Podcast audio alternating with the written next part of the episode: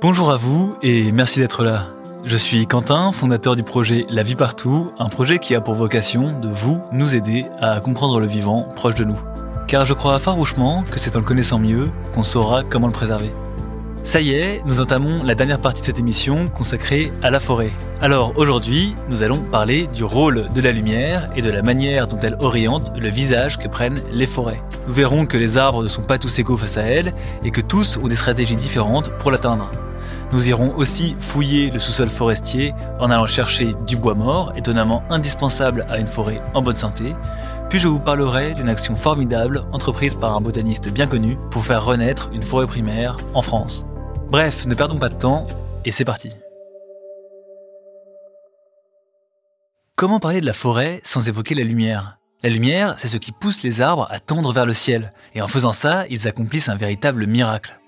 Les arbres et les plantes en général sont les seuls êtres de la planète à être capables de créer de la matière vivante à partir de l'énergie du soleil grâce à la photosynthèse. Je crois qu'on ne mesure pas bien à quel point c'est miraculeux. Toutes les chaînes du vivant commencent par une plante qui crée la matière dont les autres êtres vivants vont se nourrir. La lumière, c'est la vie, rendue palpable par les plantes. Toutes les plantes ou presque ont besoin de lumière, mais toutes n'ont pas besoin de la même dose de lumière pour pousser. Et vous allez voir, ça a une grande incidence sur la forêt. Le hêtre, par exemple, est une espèce dite sciaphile, c'est-à-dire qui préfère être à l'ombre durant ses jeunes années. La forêt, c'est vraiment son milieu de prédilection. À l'abri des autres arbres, il profite d'une ambiance fraîche et humide qui lui permet de pousser tranquillement jusqu'à ce qu'une place au soleil se libère. A l'inverse, le chêne, lui, est une espèce dite héliophile, c'est-à-dire qu'il lui faudra du plein soleil pour être à son aise. Ces notions sont très importantes, notamment quand nous autres humains souhaitons exploiter les forêts. Parce que oui, il est très difficile de définir la forêt sans prendre en compte l'humanité. Notre impact sur cet écosystème, surtout en Europe, est vraiment considérable. Et sans poser de jugement pour dire si c'est bien ou mal, vous vous ferez votre propre idée, il faut tout de même que je vous raconte comment se passe l'exploitation d'une forêt. Alors prenons un peu de hauteur.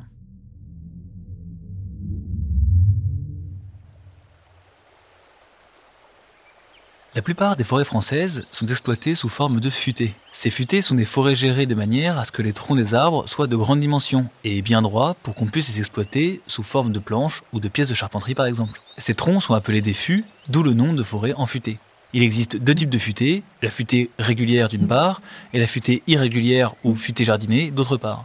La futaie régulière est un espace boisé où pousse le plus souvent une seule et même espèce d'arbre. Pour créer de toutes pièces une futaie régulière, il arrive qu'on plante les arbres directement en ligne à partir d'un espace nu. Ce type de futaie tient plus de la pratique agricole que d'une pratique forestière. Car une forêt ne se plante pas, une forêt se sème d'elle-même. Si nous devons planter une forêt, c'est qu'il y a eu une catastrophe, comme un glissement de terrain ou un déboisement massif. A l'inverse, la futaie jardinée ou futaie irrégulière est plus diversifiée. Dans cette futaie, les arbres sont d'âge différentes. Ils sont sélectionnés un à un à partir des semis. C'est-à-dire à partir d'arbres qui se sont plantés eux-mêmes, naturellement. Dans ces futaies, on ne va prélever que les arbres qui nous intéressent, en laissant les autres se développer. Pour faire plus simple, la forêt y est vue comme un grand jardin, où les arbres sont coupés de manière à avoir un impact limité sur l'ensemble de l'écosystème. En fait, j'aime bien voir les bûcherons comme des jardiniers qui travaillent avec la lumière. Leur boulot consiste à couper les arbres en libérant des espaces permettant aux plus jeunes spécimens d'avoir accès à la lumière et de prendre le relais le bûcheron va créer des trouées dans la forêt pour relancer artificiellement la succession écologique. Ces pratiques d'exploitation forestière vont transformer le visage des forêts en les maintenant à un stade exploitable pour nous. Cela explique en grande partie pourquoi les forêts que nous voyons sont si jeunes.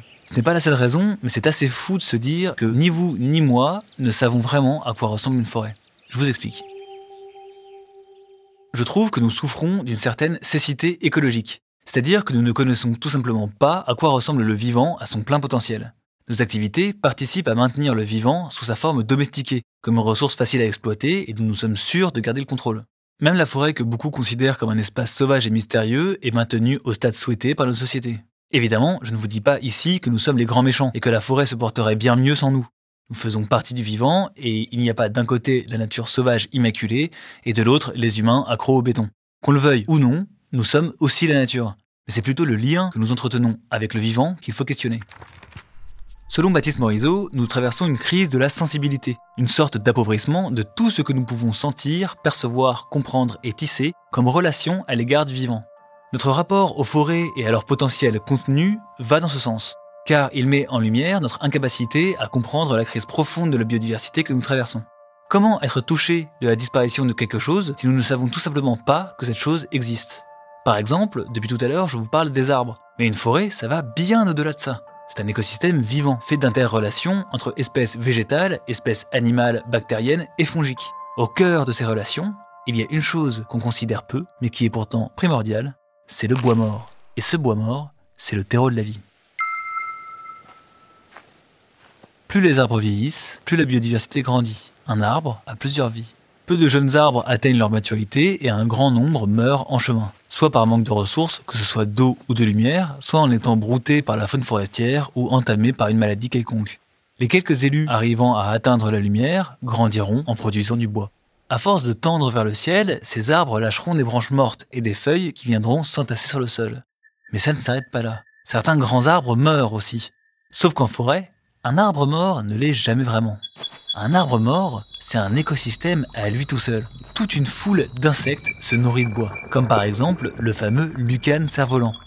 Ce grand coléoptère facilement reconnaissable à ses magnifiques mandibules en bois de serre. La larve de cet insecte se nourrit de bois et met 7 ans à arriver à l'âge adulte. C'est fou non? Cet insecte passe plus de temps sous forme de larve que sous forme d'insecte adulte. Et ce n'est pas le seul, car le lucane cerf-volant est un exemple parmi des centaines d'insectes mangeurs de bois. Certains sont spécialisés dans le bois vivant, d'autres dans le bois mort. Toutes ces espèces sont très importantes pour nos forêts, puisqu'elles accélèrent la décomposition des matières végétales. Une fois décomposé, ce bois mort constitue un sol riche en humus, capable de retenir l'eau et les éléments nutritifs pour les jeunes arbres qui y poussent.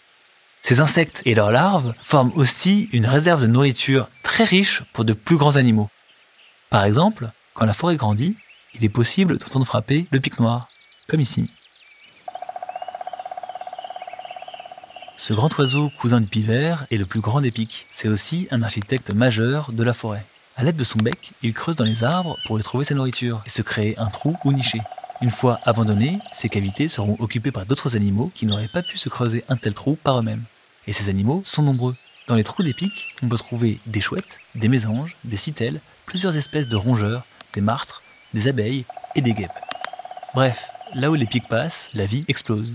Les pics aiment les gros arbres, donc plus les arbres vieillissent, plus ils auront le potentiel d'accueillir de nombreuses cavités, et plus la biodiversité en sera décuplée. Mais ce n'est pas tout.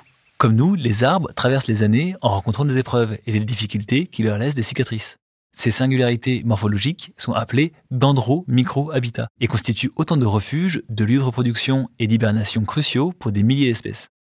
Ce qui montre bien que plus les forêts vieillissent, plus les arbres deviennent source de vie. Et encore, je ne vous ai pas parlé de l'une des plus formidables découvertes faites dans le sous-sol forestier. Au cœur de l'humus vivent les champignons, se nourrissant du bois et des feuilles en décomposition. Ces champignons tissent une grande toile de filaments blancs appelée mycélium, qui côtoie les racines des arbres. Eh bien, figurez-vous qu'arbres et champignons s'entraident. Dans le noir de l'humus, les filaments du mycélium s'entremêlent avec les fines racines des plantes au point qu'ils fusionnent quasiment ensemble. Cela leur permet d'échanger des nutriments. Les arbres offriraient des sucres aux champignons, tandis que les champignons leur échangeraient des minéraux. Cette symbiose irait à un tel niveau qu'elle permettrait aux arbres de communiquer entre eux. On appelle ce système la symbiose mycorhizienne. Bref, il y a tellement de choses à dire, à ressentir et à comprendre en ce qui concerne les forêts qu'il est bien difficile de tout résumer en une seule émission. Mais j'espère que tous les éléments que je vous ai racontés ici vous aident à comprendre la forêt au-delà de notre petite vision humaine.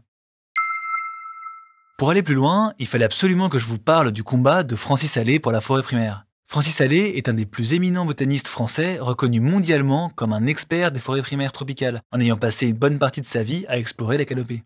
Pour lui, une forêt primaire, c'est une forêt qui n'a ni été défrichée, ni été exploitée, ni été modifiée de façon quelconque par l'humain. Son association estime qu'il faut attendre 1000 ans à partir d'un sol nu et environ 800 ans à partir d'une forêt secondaire pour obtenir une forêt primaire. Des chiffres qui donnent un peu le tournis, mais qui paraissent sensés à condition qu'on se mette à temporalité d'arbres. Cependant, d'autres botanistes considèrent qu'une forêt peut être primaire à partir de 250 ans sans exploitation. Dans tous les cas, le constat reste le même. L'effondrement de la biodiversité et le changement climatique ne sauraient être ralentis sans la création d'une forêt primaire en Europe de l'Ouest. Car en plus de permettre à des milliers d'espèces de vivre et de se reproduire, la forêt capte énormément de carbone. Et le truc, c'est qu'elle en capte de plus en plus à mesure qu'elle vieillit. Alors, si en plus d'en créer une nouvelle, nous laissions simplement celle qui existe vieillir. Mine de rien, c'est une sacrée responsabilité de prendre des décisions en ce qui concerne la forêt. Car les décisions que nous prenons aujourd'hui vont définir la forêt des siècles prochains, quand nous ne serons plus là pour les voir. Penser la forêt, c'est penser avec empathie, pour que les générations futures puissent jouir de forêts plus belles encore que celles qu'on peut voir aujourd'hui. C'est pourquoi je vous invite à lire le manifesto de l'association Francis Allais pour la création d'une forêt primaire en Europe de l'Ouest. Car la forêt, qu'on le veuille ou non, c'est un sujet éminemment politique. Mais on en parlera dans les prochains épisodes. Merci à vous. Merci d'avoir écouté cet épisode et j'espère qu'il vous aura plu. Si vous l'avez aimé, n'hésitez pas à le noter et à le commenter, cela m'aidera grandement à le faire connaître. D'ailleurs, si vous voulez m'aider à financer ce projet, vous pouvez faire un don sur KissKissBankBank simplement en cliquant sur le lien présent en description ou en cherchant KissKissBankBank la vie partout sur Google. Ce podcast a été écrit par mes soins, le montage et le sound design ont été effectués par Hugo Van Moll et le tout a été enregistré dans le studio de Johan Berger dans les Hautes-Pyrénées. Toutes les sources m'ayant permis d'écrire cet épisode sont en description. Dans le prochain épisode, nous irons à la rencontre des espèces ingénieurs comme le pic noir, qui sont des espèces fascinantes et méconnues, pourtant indispensables à bon nombre d'écosystèmes. D'ici là, prenez soin de vous et à bientôt.